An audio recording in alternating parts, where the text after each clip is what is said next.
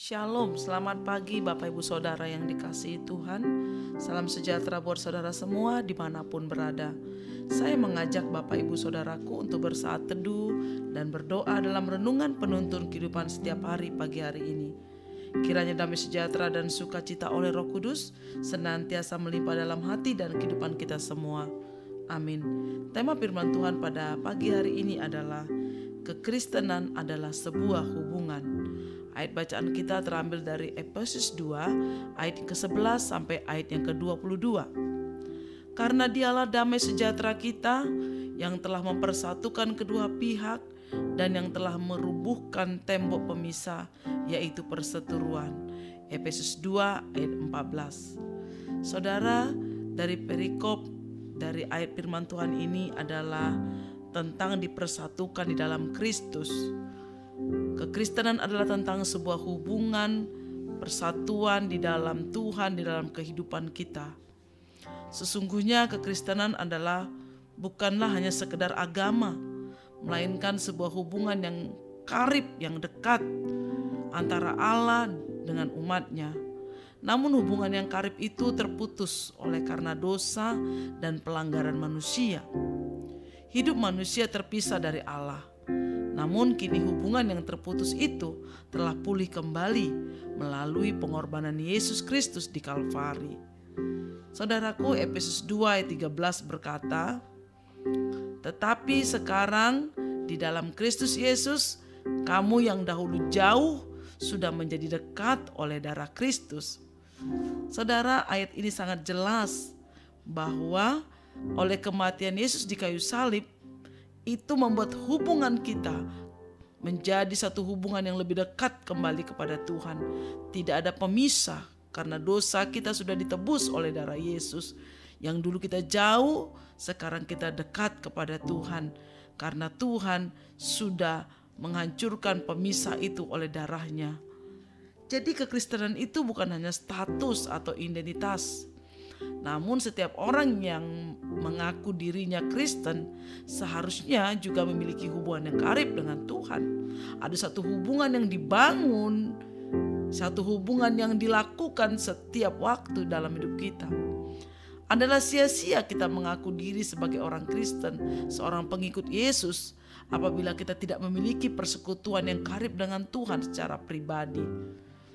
Begitu juga mungkin dengan hubungan kita dengan teman, dengan saudara, atau kita katakan kita punya hubungan dengan sahabat kita, tapi kita tidak pernah mengenal dia lebih dalam. Kita nggak memiliki hubungan yang konsisten, yang setiap hari ada selalu hubungan yang kita lakukan, ada selalu komunikasi yang kita lakukan.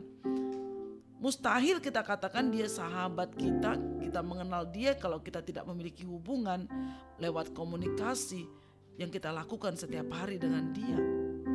Bagaimana kerohanian kita bisa bertumbuh jika kita tidak secara intensif mencari wajahnya?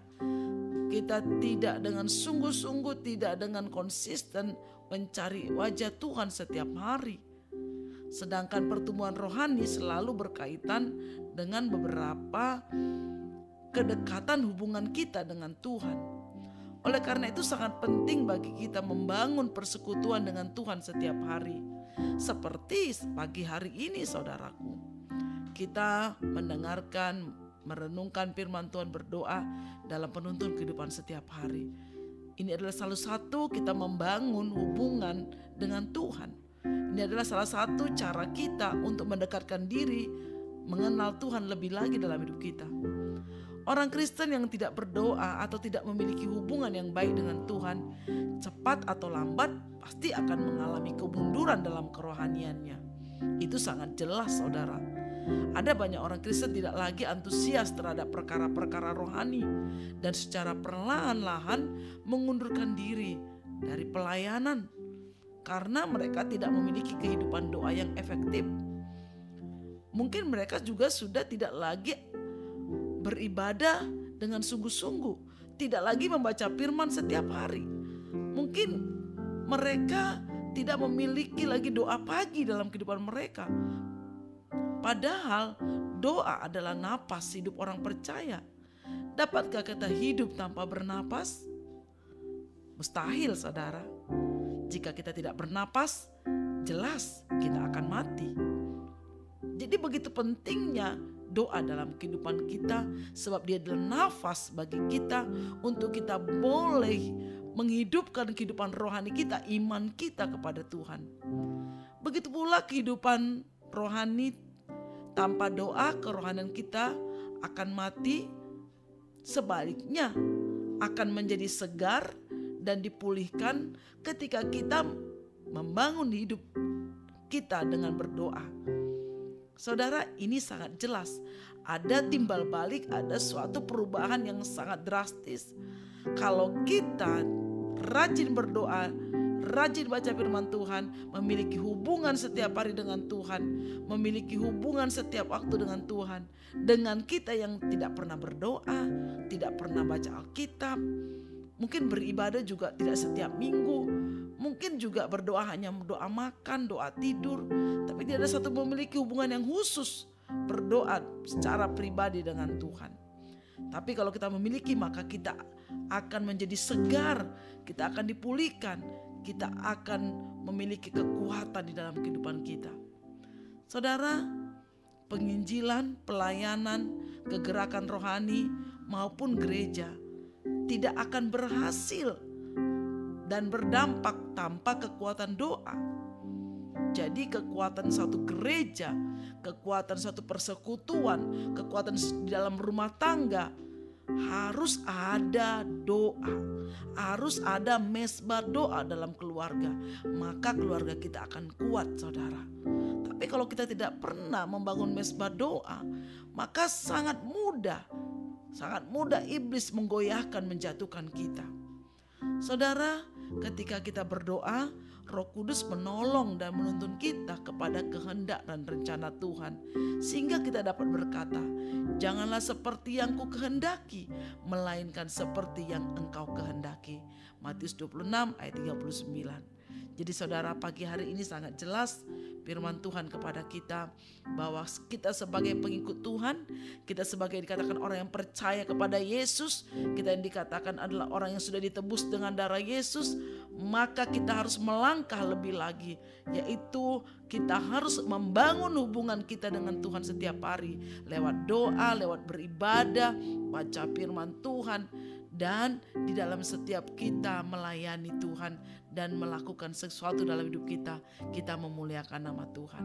Jadi pagi hari ini mari saudara, mulai pagi hari ini dengan kita melangkah di dalam kita terus mengenal Tuhan lewat hubungan kita yang dekat kepada Tuhan, maka kita akan memperoleh kemenangan setiap hari dalam hidup kita.